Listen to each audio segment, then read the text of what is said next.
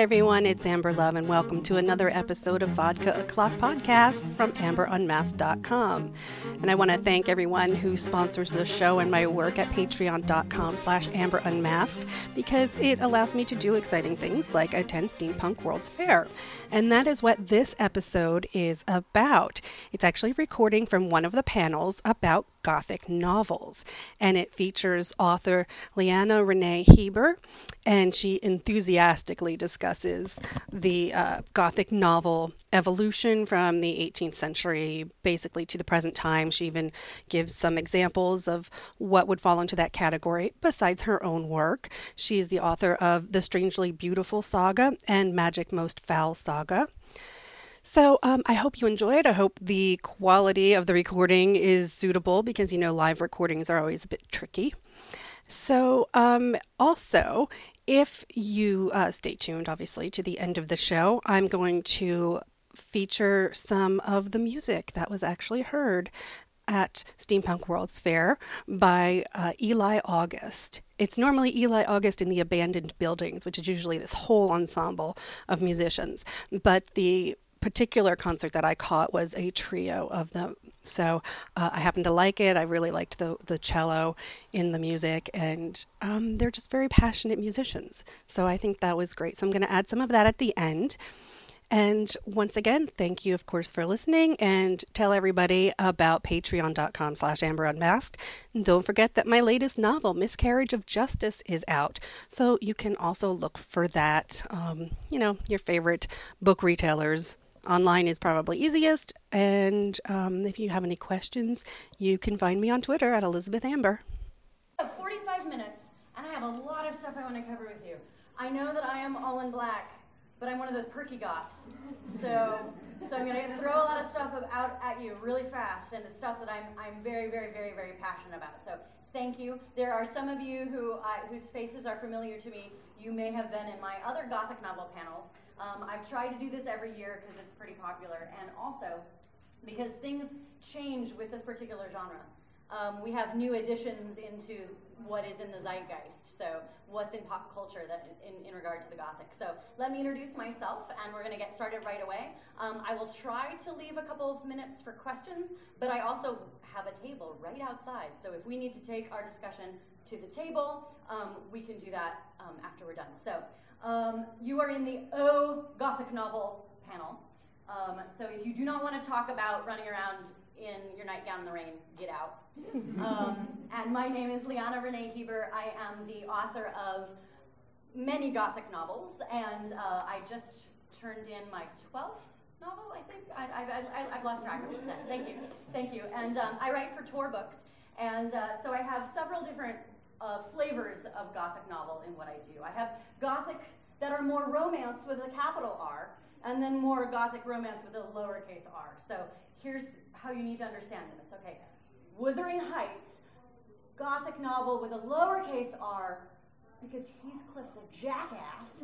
and then you have, and sorry, I'm also probably going to curse. Um, within reason, because I get really passionate. You guys, the Gothic novels, everything I've ever loved since I was seven years old, and I found Poe, and I never looked back.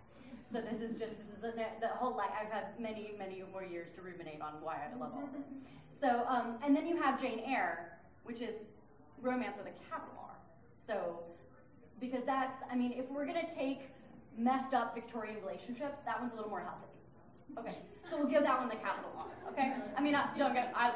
I love Mr. Rochester. Do not even get me started about how I love you, Mr. Rochester. Anyway, so he, he very much informed the hero of the series. But so um, I one of the things I, I when, I when I fell in love with Poe at the age of seven, I felt like I understood my own mind and soul. Um, yeah, I was a goth that young. I wasn't allowed to dress all in black at that point. My parents were really worried about it. But basically, my parents have been really worried about this goth thing until I actually made a career out of it. And then they're like, "Oh, so you get like you've made a living out of talking about running around in your black nightgown in the rain. Okay. So I'm like, so, so, so I, I, I when anytime I go into high schools and I see a bunch of little gothlings, I'm like, it's okay. Just like make, just make it a thing. And after a while, they'll be like, that's a, no, they, that's your thing. This is what you do. So um, when I when I fell in love with Poe, um, I thought, oh my goodness, only Poe could write about this perilous line. That's what I love about the Gothic as a genre. It's this perilous line between beauty and tragedy, between horror and salvation. It's this hair's breadth between ecstasy and absolute terror. It's always a razor thin edge, and you never know which way it's going to turn. And a lot of times the Gothic is there to, like, you know, rip the rug out from underneath you. And, and I love that. And, and I, I remember being so shocked reading Poe. The facts in the case of M. Valdemar, which ends with a body putrefying at the end of the tale, and only Poe could make that really beautiful. You know, and so I think that's what I love about the Gothic as a genre, is that it makes the terrible beautiful, one way or another. And it, it kind of it's it's it's kind of a train wreck. You really can't look away. That's the whole thing with the Gothic. So now to go this is what this is why I love the Gothic, so that's my sort of my thesis. The idea of I, I love the idea of the beautiful and the terrible, sharing that liminal space. History, brief history of the Gothic novel. 1764, Horace Walpole writes a crazy novella called The Castle of Otranto. We're getting towards the end of the Age of Enlightenment, getting towards the end of the Age of Reason, and we're going to be 1764. You have a lot of stuff that's going on. A lot of stuff's going on politically around the world at that time. Um, and you have just the early, early, earliest stages of some of the things that are going to be a big deal in the next century. So you have early industrialization, you have early medicine taking some interesting, big, gory turns. You have um, you have different political systems, and you have um, a lot of worry and change about what's going to happen next. So Castle of Otranto is a wild story. It, the thing about the Gothic is it is a wild genre. You really never know exactly what is going to happen because anything could happen. So in the Castle of Otranto, you have a cursed family. So a lot of lot of curses, a lot of orphans, a lot of very extreme situations. And at the end, the the bad guy's taken out with a helmet that falls from the sky. I mean, this is Wagnerian stuff right here. Mm-hmm. So it's amazing and also kind of terrible. So the, the great thing about the Gothic is that you kind of, you sort of love to hate it, and that's what I've been grappling with the, the whole time. That, that fine line is also this fine line between taking it seriously or taking it kind of with, uh, with fun. And I have to toe this line because there's a lot of it that's really right on the edge of melodrama, and that's tough as readers. We don't, melodrama was very common in terms of theatrical presentations and in terms of just everyday popular fiction in the 17 and the 1800s. Melodrama was just like that was the way of it. But so we've lost a little bit of that in in in the in the mid 1900s. We went into a real realist phase, and we've and we we lost a little bit of that ability to take melodrama. Because it's now it just seems like oh it's just too much. So the thing that unsettles people about the Gothic as a genre is because you have you have an extreme setting. And the, the, keys there's three things i think are key. Now don't take i mean i have not written a doctoral thesis on this. I probably should have by this point. Um, but i have done a lot of, of um, uh, I've done a lot of talking about this topic um, for years and years, and um, and I did study it in school, so I have some big academic background to to to, doc, to, to bring to you. But um, I think that the Gothic really needs the three things. One of the key components of the Gothic is dread. Dread is key in the Gothic. So you have a psychological narrative where dread is propelling the narrative. So this the steam of a Gothic is dread. It's going to focus on the psychology of the characters. And it's going to focus on an extreme setting where something wild and unpredictable happens. Now, in the setting, there's sort of a sub, it's kind of 3.5 of these three things dread, psychology, setting. Um, is there or is there not a paranormal going on? That is a question. In something like Henry James' Turn of the Screw, one of my favorite ghost stories of all time, great little novella. Also, some of the great things about the Gothics is some of them are pretty short. Um, others like The Monk are interminable and wonderful and wild and ridiculous. That one's ridiculous. If you're going to pick one that's ridiculous, The Monk, pick that one because uh, Jane Austen made fun of it in Northanger Abbey. You know that you're writing a beleaguered genre when Jane Austen trolls you. It's amazing. It's amazing. I, am not. I, I, I love Northanger Abbey because it's like, but I also am really angry because I'm like, I hey, I write that stuff. Jane, be nicer to this ridiculous situation because I write it all the time. Okay. Yes. So to go back to the paranormal goings on, um, and to go back in, in Turn of the Screw, we don't know if there's a ghost or not. We never know. Same thing with one of my favorite modern examples. So there's a, I, I, I dovetail um, um, two things of the, the, the, the 19th century Gothic and the 20th century Gothic. They're a great pairing. Like, read them one after the other. It's great. Um, Turn of the Screw, The Haunting of Hill House by Shirley Jackson. That's like the best double feature ever because they're very, Shirley Jackson was very, very informed by ghost stories where you never really know.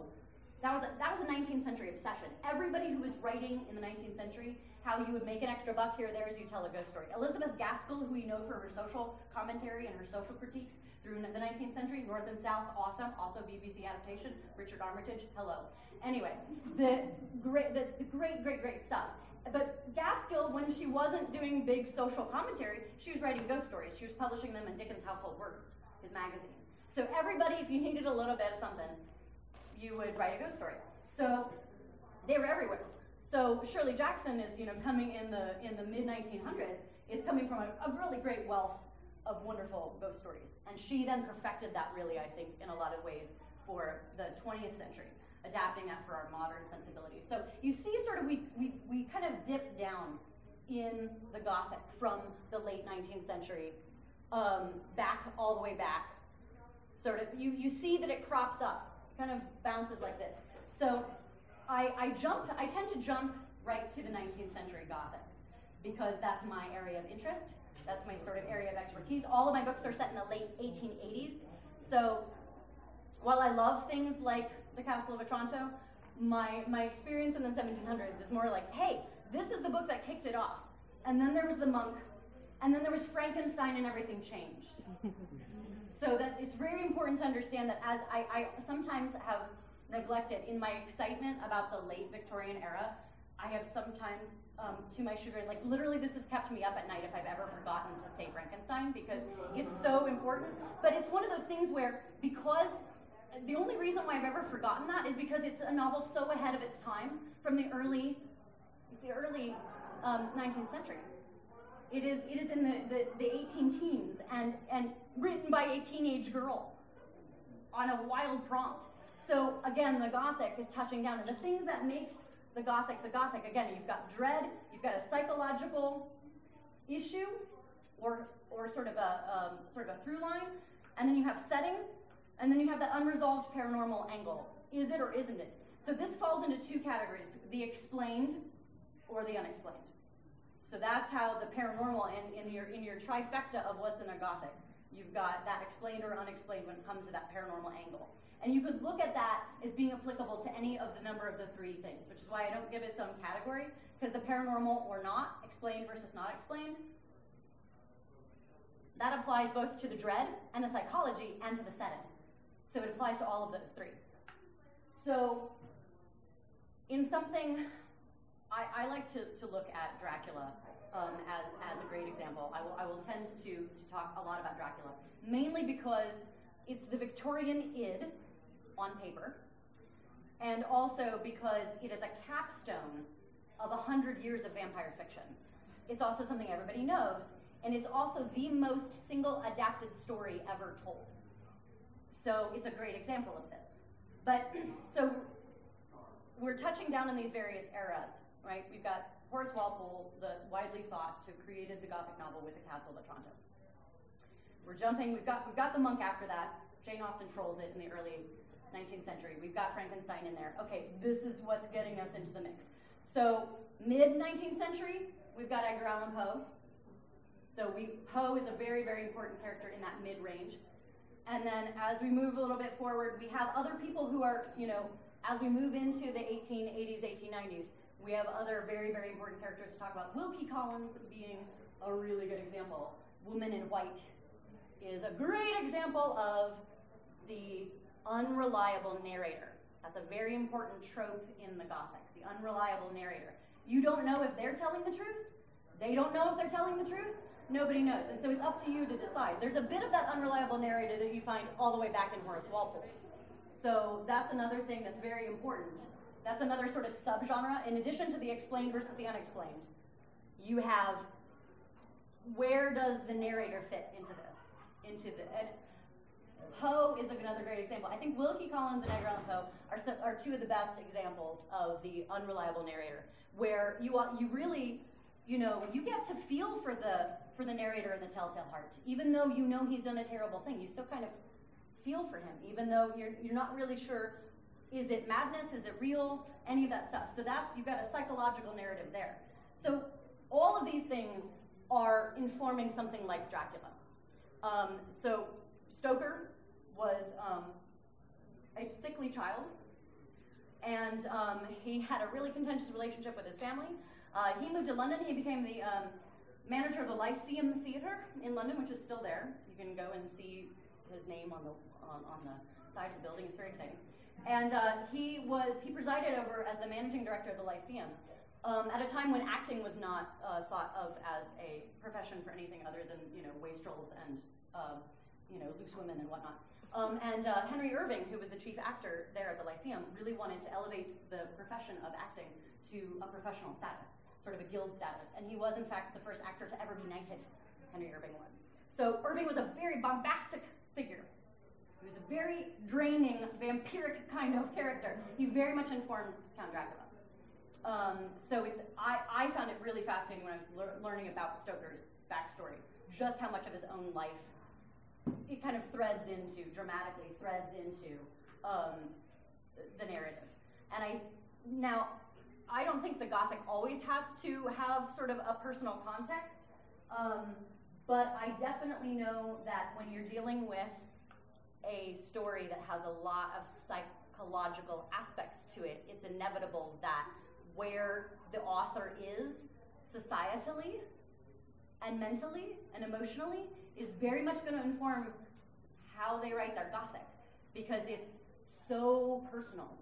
You're ripping your guts out because it's wild, and sometimes people don't necessarily take it seriously. That's why it's this it's this sort of love hate relationship because when you have something that is you you can kind of distance and like oh that is just that's so wild that's so preposterous that's so out of the norm that's so it's such full of reckless abandon you're going to run away from your haunted house in your nightgown in the rain because there's no other option. There's nothing else to do. You're either heartsick and love struck, or you're terrified, or both.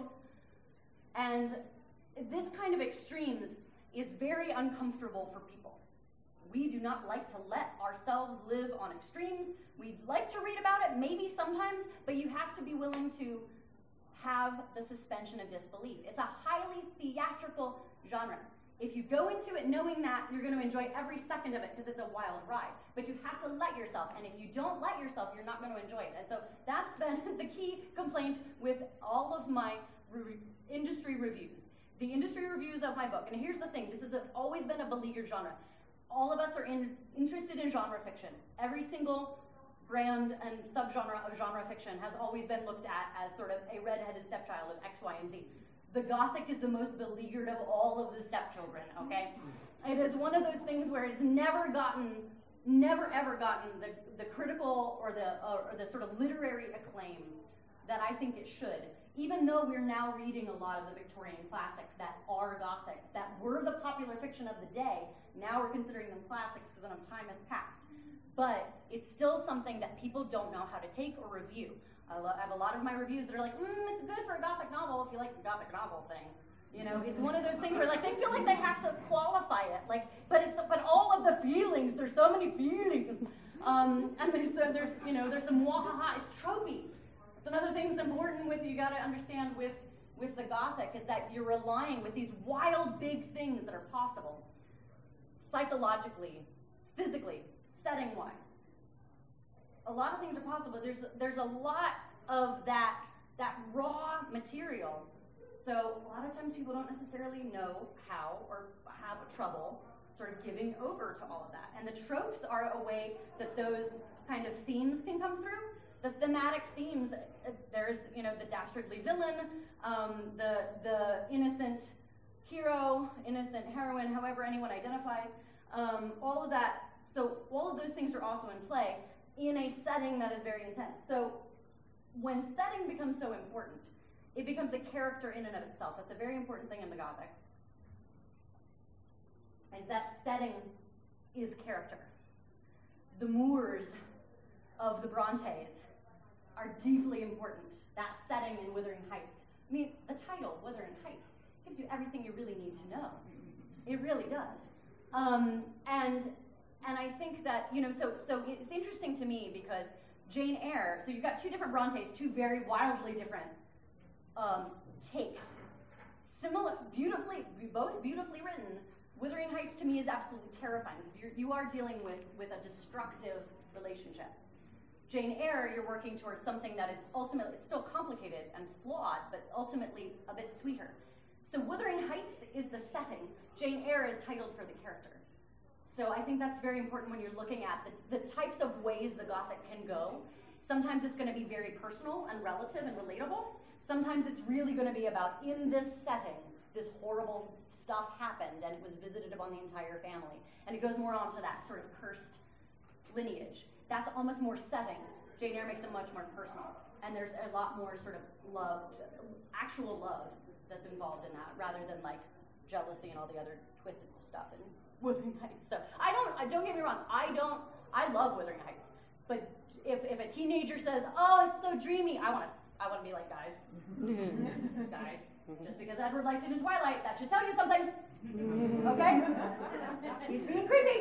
and I mean, I love creepy, but like, but, but no, but no, you're creepy. Okay? Like that's the thing. It's like own it. Okay? Dracula's like, what? I'm a vampire.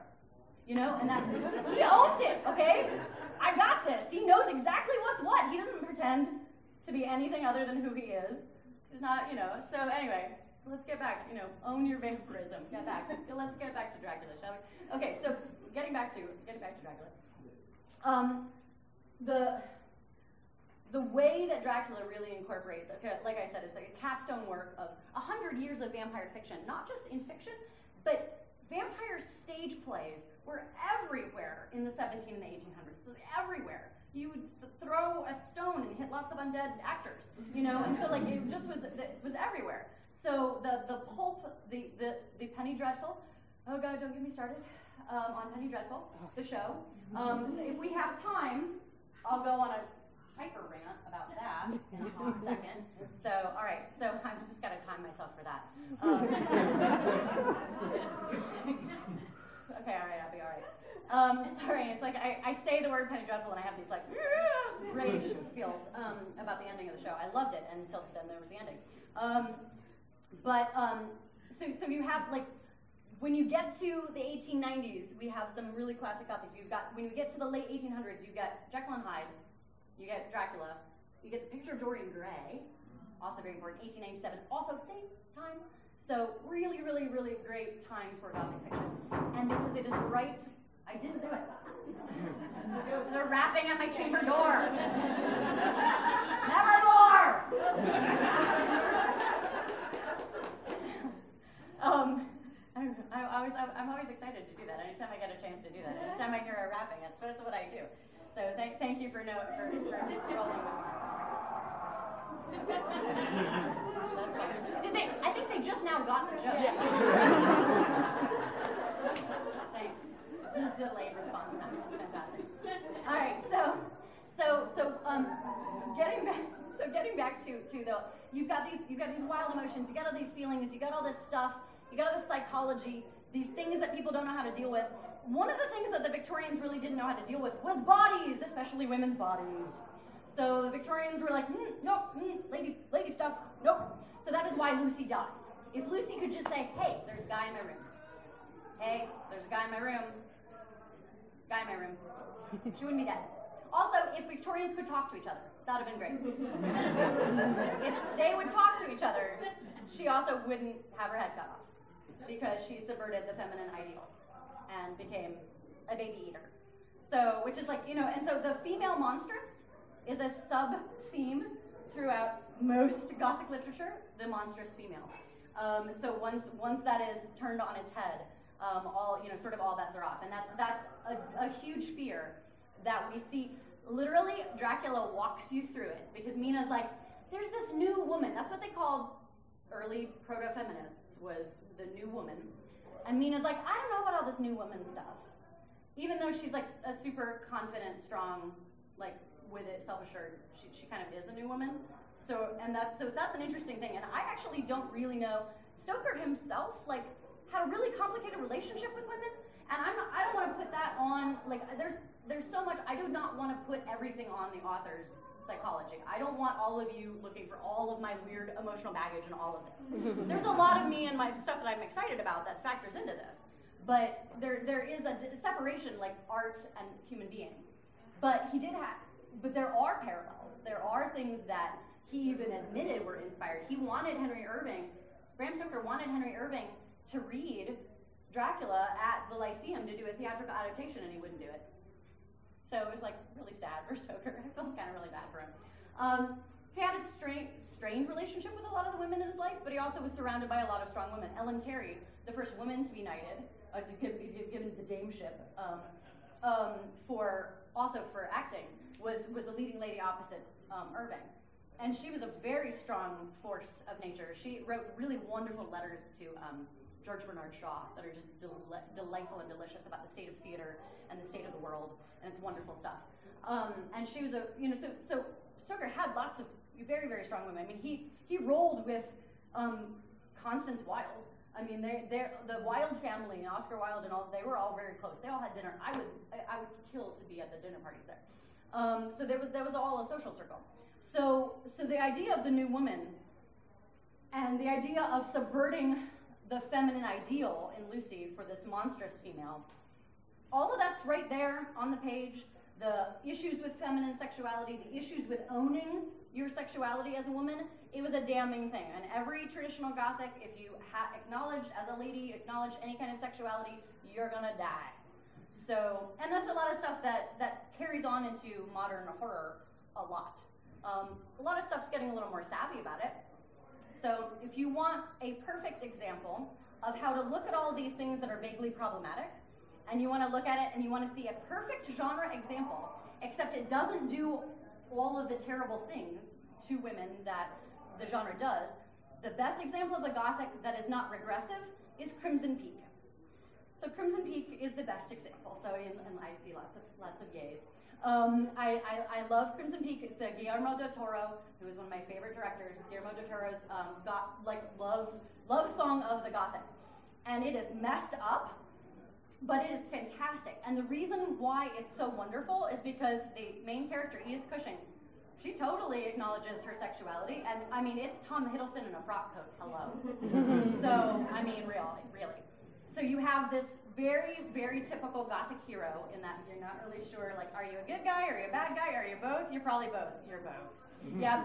And um, and then you have this monstrous female, Lucille, who is in this literal love triangle. So yeah. So V.C. Andrews, Flowers in the Attic, you know, all that's going on. Okay. So um, it's it's intense and it's amazing. But what's great about it is he lets the women have agency. So Edith gets herself out of the situation. She realizes she's in a bad situation, and this lady is off rock. So okay, and so she's in this this place where setting, the Allerdale Hall, the setting of Crimson Peak, is a character in and of itself. The walls bleed red. It's great. Um, and uh, just like Castle Dracula is a character in Dracula. So getting back to that setting, so it's all these hallmarks, and you're you're with Edith as she starts to put things together about what's happening to her. And in this case, it is a explained paranormal. There are ghosts that are there, and they're helping. So it's a fun way to subvert the idea that ghosts are there to hurt you. In this case, the ghosts help, which is great because that's what I do in all my books. I was like, yay, fantastic. In fact, it was very interesting when, when I first saw the the stills for Crimson Peak come out, it was literally everyone. I had to shut down my Facebook wall because everyone was like, "Oh my God, Leanna, your your whole head and mind and heart, it's all in this film." And I'm like, "Yeah, I know, creeping me out because it looks exactly like all of my characters." And in fact, like other people think I've sort of like copped some things from that. I'm like, "Look at the date on this book. This was years before this came out." Thanks. So, so I with all of that, setting is great. The agency of the female characters is fantastic. And a lot of times, you know, I don't want to be like, you know, kind of casting, throwing shade on the historical Gothic, because a lot of times the the authors were trying to actually illuminate the plight of women not having agency. and not having a chance and not having ability. And this is not just women. This is any, anybody who's not a rich white man in the Victorian era. So you have marginalized characters of any kind are going to be facing these same kinds of issues because gender roles were so specific um, that you know it was just as limiting for men as it was for women at the time in their own way. Yes, men had a lot more uh, agency outside of like just in laws and in and in the world, but there were also the gender roles were very strict for men as well. So you have a lot of people that are caught up in that. Class structure was really, really, really tough. And I think one of the problems that we have now is we're not still acknowledging the class dynamic that's happening. So one of the other things that's really important is that because the psychological narrative is so important in the Gothic, at any point that it's that it has been written, you really got to look at what's happening in the society because if if the primary focus of the steam and the motivation of a Gothic is dread, then societal fears are going to play into exactly what the Gothic has going on. I just wrote about this for uh, a blog called Fantasy Cafe. So if you want to see some of these thoughts written down specifically rather than just spouted at you passionately with lots of ge- gestures, um, check out Fantasy Cafe and just Google my name and my latest post for them should come up. It's called Gothic as the canary in fear's coal mine because I think that honestly, the Gothic is really taking a read on what scares people. And because the Gothic is focusing on psychology and not on jump scares and slasher, gore, the Gothic's focusing on the psychology, you get a lot more about what's actually plaguing society within a Gothic than you do, say, in a straight up horror film, because they're, they're working on just the actual terror and the blood and gut stuff, at least a lot of modern horror. Um, a lot of classic horror is really more along the, the Gothic lines, um, where, where they sort of leave some of that stuff to your imagination.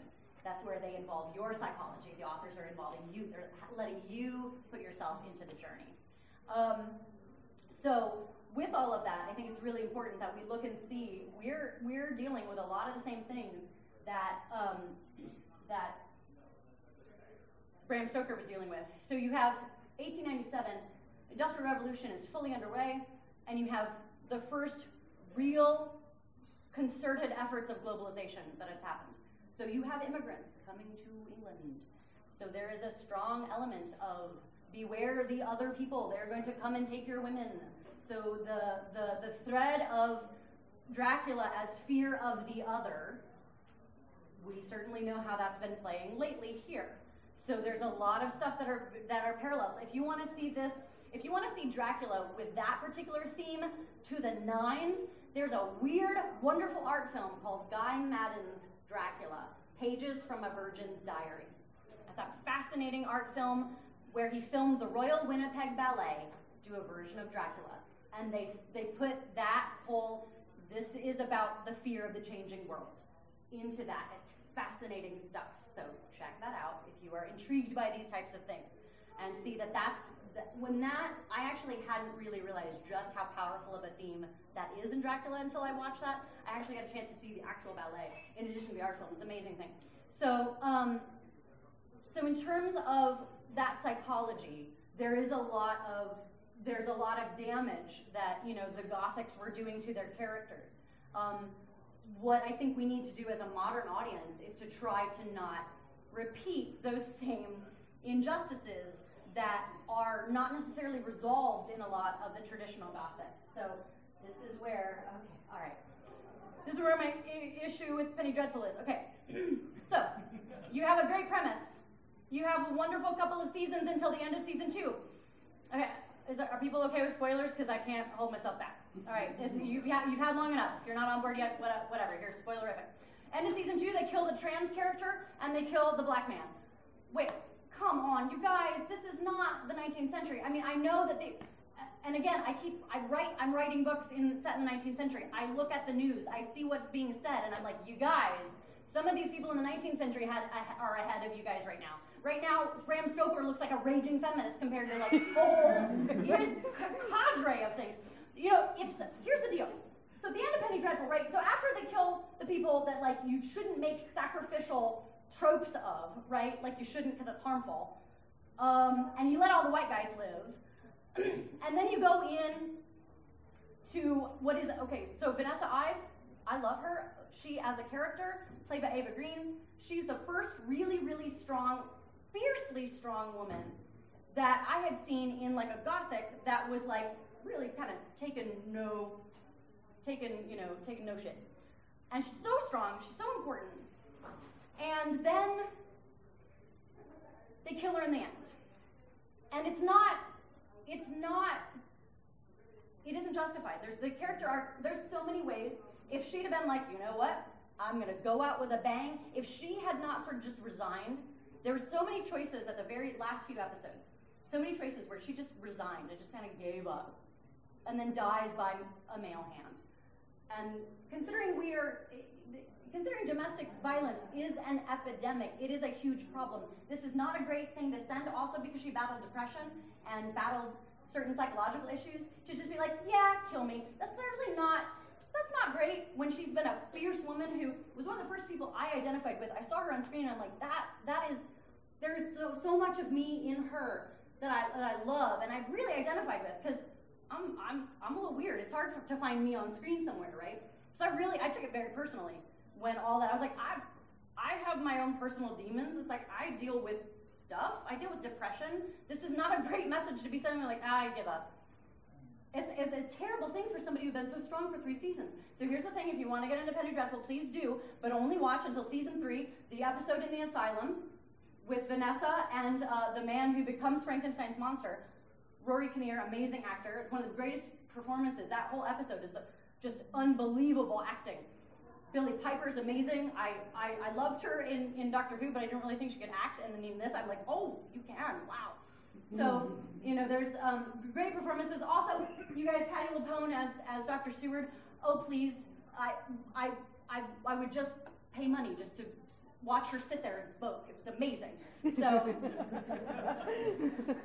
I love, I love everything about Patti LuPone. When I found out that she was coming back, I was like, uh, how are they going to excuse that? They like put a put one line in there. I'm like, I buy it. It's wonderful. You're back. Great.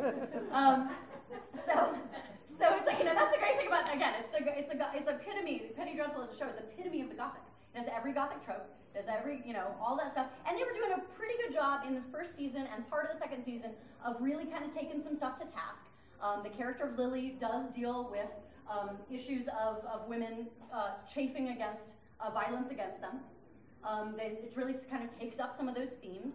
Um, but they did some stuff that was very regressive and then didn't offset it. It's if you do something regressive and then you sort of like turn it on its head, okay, great. They were turning some things on their head, but then leaving a lot of other stuff just in the regular hegemony of society as it's sort of always been. And I'm like, hmm, we can do better. You can ask for more. You can want more in your fiction where everybody gets something a, something a surprise rather than sort of the same old oppressions.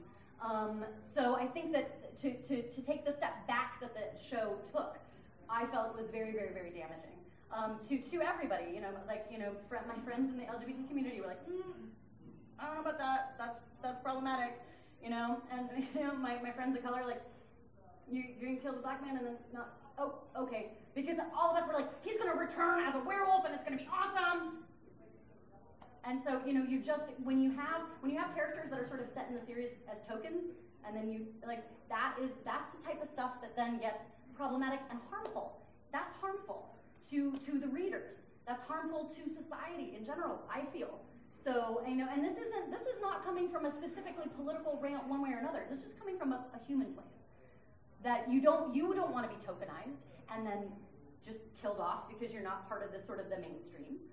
Um, and in a show that celebrates all of its we're all monsters kinds of things, I'm like, mm, okay, but you protected some folks and not others. And that's very problematic to me. So um, with all of that, so there's my that is the that is the calmest I have ever done my penny. guys, wow! I didn't I didn't spit rage like I just I didn't spit fire that time. Michelle Bellachef, when we were on a Dragon Con panel together, um, right after this this series had ended, and we were on a Dragon Con panel together. And, and they were like, all right, guys. And I literally just grabbed the table. And Michelle was like, I'm just going to put a nickel in Anna and just watch her go.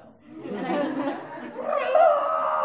for like, you know, like 15 minutes. And then everyone was like, like, all right, and then I just like sat there for a while and calmed down, and then I was, you know, and then they could see me gripping everything again. They're like, let her go, let her go.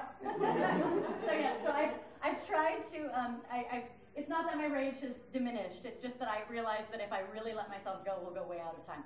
So um, I I've thrown a lot of stuff out at you that's big ideas. Um, is there anything that uh, in my in my vaguely nonlinear mind um, that I didn't sort of tie up for you guys? Uh, and we've got a couple minutes um, before I, I, didn't want to launch on something else before I actually asked. Do I do I still have you? Did I did I cover all my bases? Yeah. Well, uh, I was just wondering because you were talking about um, the modern horror and yes. how we see things. How you feel about Buffy the Vampire Slayer because I'm kind of tired of Joss Whedon getting the Woman of the Year placard. Right, right. So, so, the, so the comment up front was the how do I feel about Buffy because we're we're tired. I'm gonna I'm just gonna speak for all of us and saying we're a little tired of Joss claiming the Woman of the Year prize. Um, in terms of I I think he Joss really has his heart in the right place. Really does. I love a lot of his stuff. I just I, I at a certain point I just feel like there's he's not going far enough. And it's also like I, also feel like there's there's a tendency to be like, oh, we're almost getting to a new plateau, and then there's sort of a step back to something that's a little more comfortable. It's like it's like Mina Harker in in Dracula being like, oh, that new woman thing. I'm not really sure how I feel about that. So it's toeing the line. It's not really taking a stance one way or another.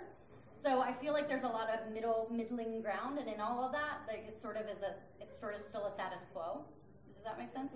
But I but I love so much of his stuff. It's like I love you know I love love love Firefly to all to all get out, and I love you know so many of these things. I think there's so much he's doing right. So I just I just want to be like just go farther, go farther, and go deeper, and like let there be other options that that that come that come true for that. Yeah. Um. I just think there's a bit of a reliance at the end of the day on men. At the end of the day, I think, and with it, which is, I mean, we are a society. We none of us are going it alone. So I'm not saying that, and this is nothing that I feel is is, is there's no, nothing militant about this of like my way or the highway about any of this. Not at all. We have to be interconnected. But I think there's a way in which I just kind of want sometimes for the characters to have you know, I want it to pass the Bechdel test a little bit more. You know, the Bechdel test is, you know, if you have two female characters, let's not have them talking only about a guy, um, talking about other things. So it doesn't always pass the Bechdel test as much as I would really like to see, and so that's that's one of those things that I, speaking generally, because a specific example isn't coming to mind, but that's just in my general experience. That's how I sort of always feel. Um, but um, yes, what else? Did that cover that? You and you. I, I mean, I could be way wrong, so I apologize. Okay.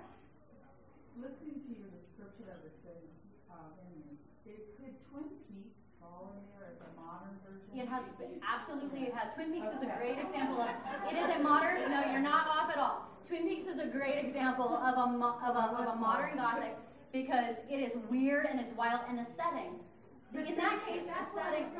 That's exactly right. Now, now some now some Gothics will have some elements Gothic elements. You know, and that one is, is, is like really almost there. If you want to see like the epitome is Crimson, something like Crimson Peak, but Twin Peaks is like right on up there because it's weird, it's unexplained, you don't know, unreliable narrators everywhere. Uh-huh. So, I mean, David Lynch in and of itself is an unreliable narrator, you know? you never really know. So, creepy. Oh, absolutely really creepy. Yeah. And also too, the, the gothic can, can can sometimes be really, really creepy and otherwise it can be kind of beautifully tragically sweet. Yeah. So it just depends. So it's like that's a great example. Um, uh, one of the great um, 19th century examples, uh, a lot of Hitchcock is a lot of Gothic, um, especially Rebecca, which is a Gothic novel um, off of uh, Daphne du Maurier's Rebecca. Um, the film and the book, both very great examples of the mid 19th century Gothic. So, or my mid 20th century Gothic. Sorry. So I, I, focus so much on the 19th century. I do want to touch down. I, I mentioned Shirley Jackson, um, and also Shirley Jackson. A lot of the adaptations, the the Vincent Price Haunting of Hill House is a great movie adaptation of that. Um, her, also, her We've Always Lived in the Castle is another amazing Gothic also. So Shirley Jackson wrote The Lottery that we all read in school um, about that, you know, the, the, the black dot and then there this chosen sacrifice like way before Hunger Games. When I, when I read Hunger Games, I was like, that's totally Lottery in its, in its, own, it's in its own way. So, um, but um, other, um, I want to make sure I get to your, to your point. So yes, so yes and thank you. Yes.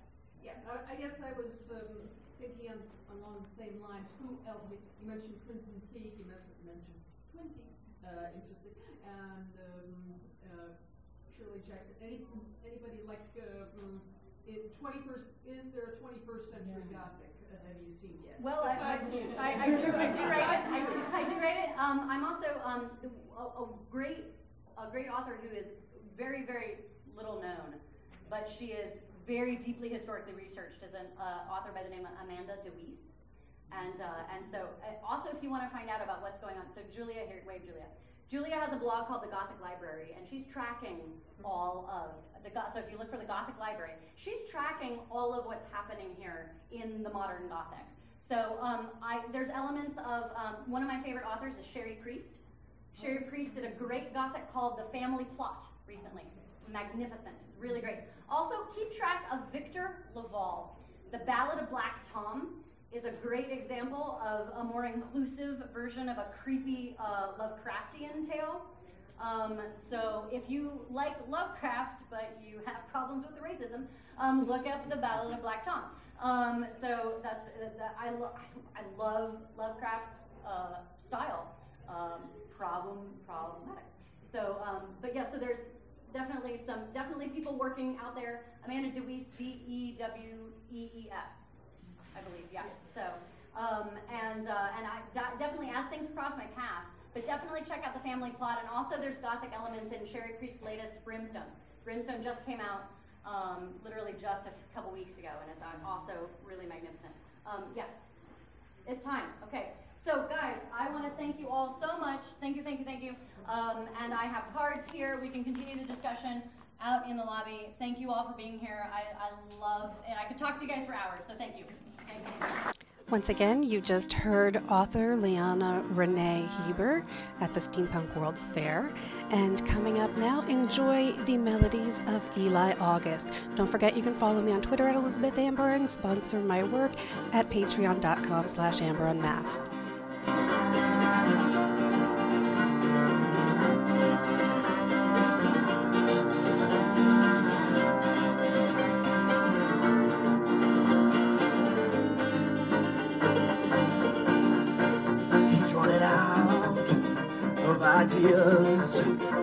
He's running out on his sweet Eloise.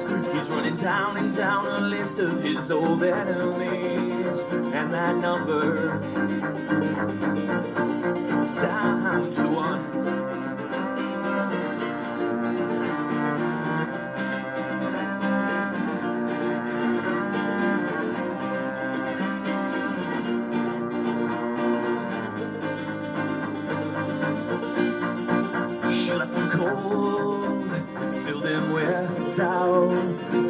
Some that ain't made for the storm and they back and bail out. Where do you go? What do you do when the shadows and those memories come for you? We trudge, we trudge to the thickets of the life we lost and gave the love and wonder what would have become if they chosen to keep on. The past, I recall the past, come on darling, it will be the last time something falls beyond your grasp. You're bound, bound to take this on.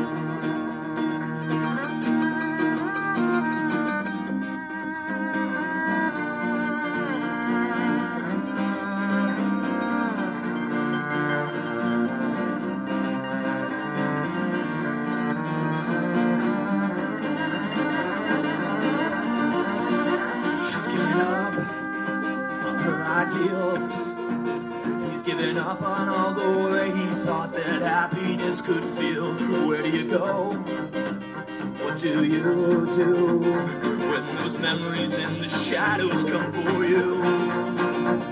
Recharge, recharge to the thickets of the life we lost in England. Wonder what would have become if they chosen to get on. Past the past, I recall the past. Come on, little Lauren, it will be the last time something falls beyond your grasp. You're bound, bound to take this on.